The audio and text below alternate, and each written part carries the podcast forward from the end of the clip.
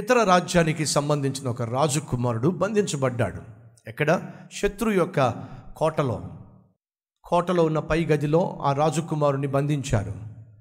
ఆ రాజకుమారుడుకున్న ఆలోచన ఏమిటంటే నేను ఇక్కడ బంధించబడ్డాననే విషయము నా తండ్రికి తెలిస్తే నా తండ్రి వచ్చి విడిపించుకుంటాడని చెప్పి ఆ పై నుంచి కిటికీలోంచి బయటకు చూస్తున్నాడు.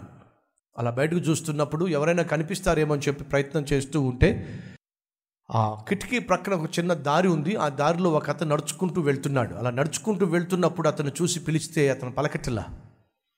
తన కుడి చేతికి బంగారపు కడియం ఉంది. ఆ బంగారపు కడియం తీసి అతని మీద వేశాడు. నడుచుకుంటూ వెళ్తున్న ఆ వ్యక్తికి కళ్ళ ఎదుట బంగారపు కడియం కనిపించేసరికి ఇంక ఎంత సంతోషమో. ఏమిటి బంగారం కడియం ఉంది? ఏమిటి? గబుక్కుని తీసుకున్నాడు జేబులో పెట్టేశాడు.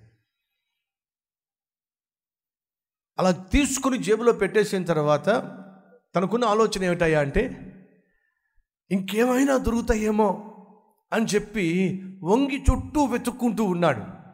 పైనుంచి రాజకుమారుడు అంటున్నాడు రే నేను రా నీకు బంగారపు కడియం వేసింది నా వైపు చూడరా అంటే చూడు.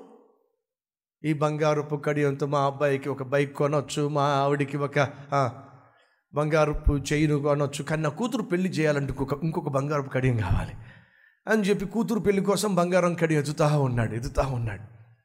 పైనుంచి యవన రాజకుమారుడేమో రే నేను రా నా వైపు చూడరా ఆ బంగారం కడి నేను వేశాను రా నన్ను చూ చూడే సరే చూస్తాడేమో అని చెప్పి రెండవ బంగారపు కడియం వేశాడు. ఇంకొక చోట రెండవ బంగారపు కడియం కనిపి అర్రే నేను అనుకున్నది జరిగింది. రెండవ బంగారపు కడియం కూడా దొరికేసింది. నా కూతురు పెళ్ళి చేస్తా కానీ కట్నంగా ఒక ఇల్లు ఇస్తే బాగుంటుందిగా. ఓరి ఓరి దుర్మార్గ ఇప్పుడు అంటే ఇంకొక ఇంకొక బంగారం కడియం కావాలంటే. ఇంకొక బంగారం కడియం వస్తే ఇల్లు గిఫ్ట్గా ఇస్తాడు లేక స్థలం గిఫ్ట్గా ఇస్తాడట. పైనుంచేమో ఈ బంగారపు కడియం వేసేటటువంటి రారాజు లేక రాకుమారుడు ఎవరు? నన్ను చూడరా నన్ను చూడ్డే! ఇక లాభం లేదు ఏం చేస్తే నన్ను చూస్తాడని ఆలోచించాడు.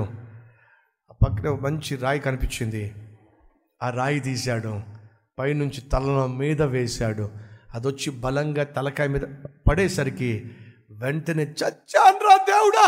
ఇలా కొట్టావేమిటయ్యా ఏమంటాడు పైకి చూసి?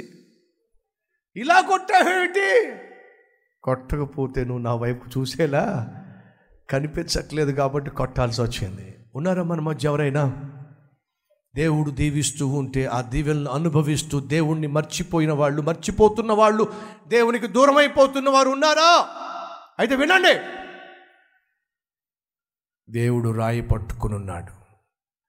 ఏదో ఒక రోజు త్వరలోనే ఆ రాయి నీ మీద వేయబోతున్నా. అలా భయపెడతారేంటంటే బ్రదర్ మీరు మమ్మల్ని? నేను మిమ్మల్ని భయపెట్టట్లా.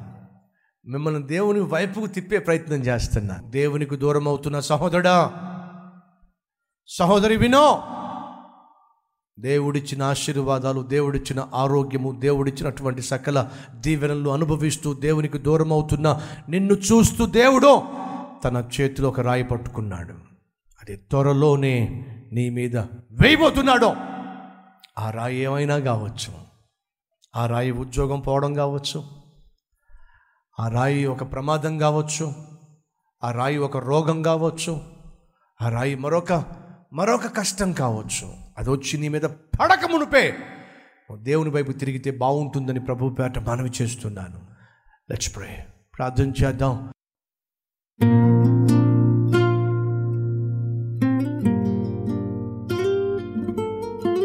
పరిశుద్ధుడమైన తండ్రి శ్రేష్టమైన సందేశము ద్వారా మాతో సూటిగా మాట్లాడినందుకు నీకు వందనాలు.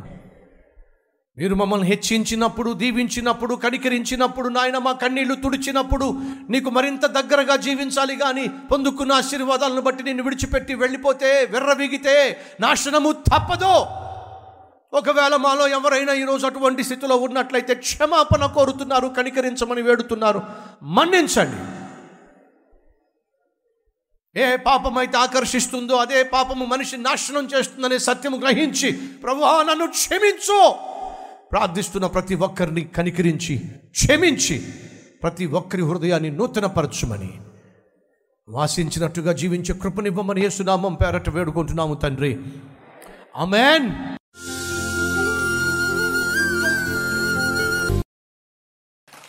ఈ వాగ్దానాన్ని కూడా స్వతంత్రించుకోండి. నేను మిమ్మల్ని రక్షించును. భయపడక ధైర్యము తెచ్చుకొనుడి. జకర్య ఎనిమిదో అధ్యాయము పదమూడవ వచ్చిన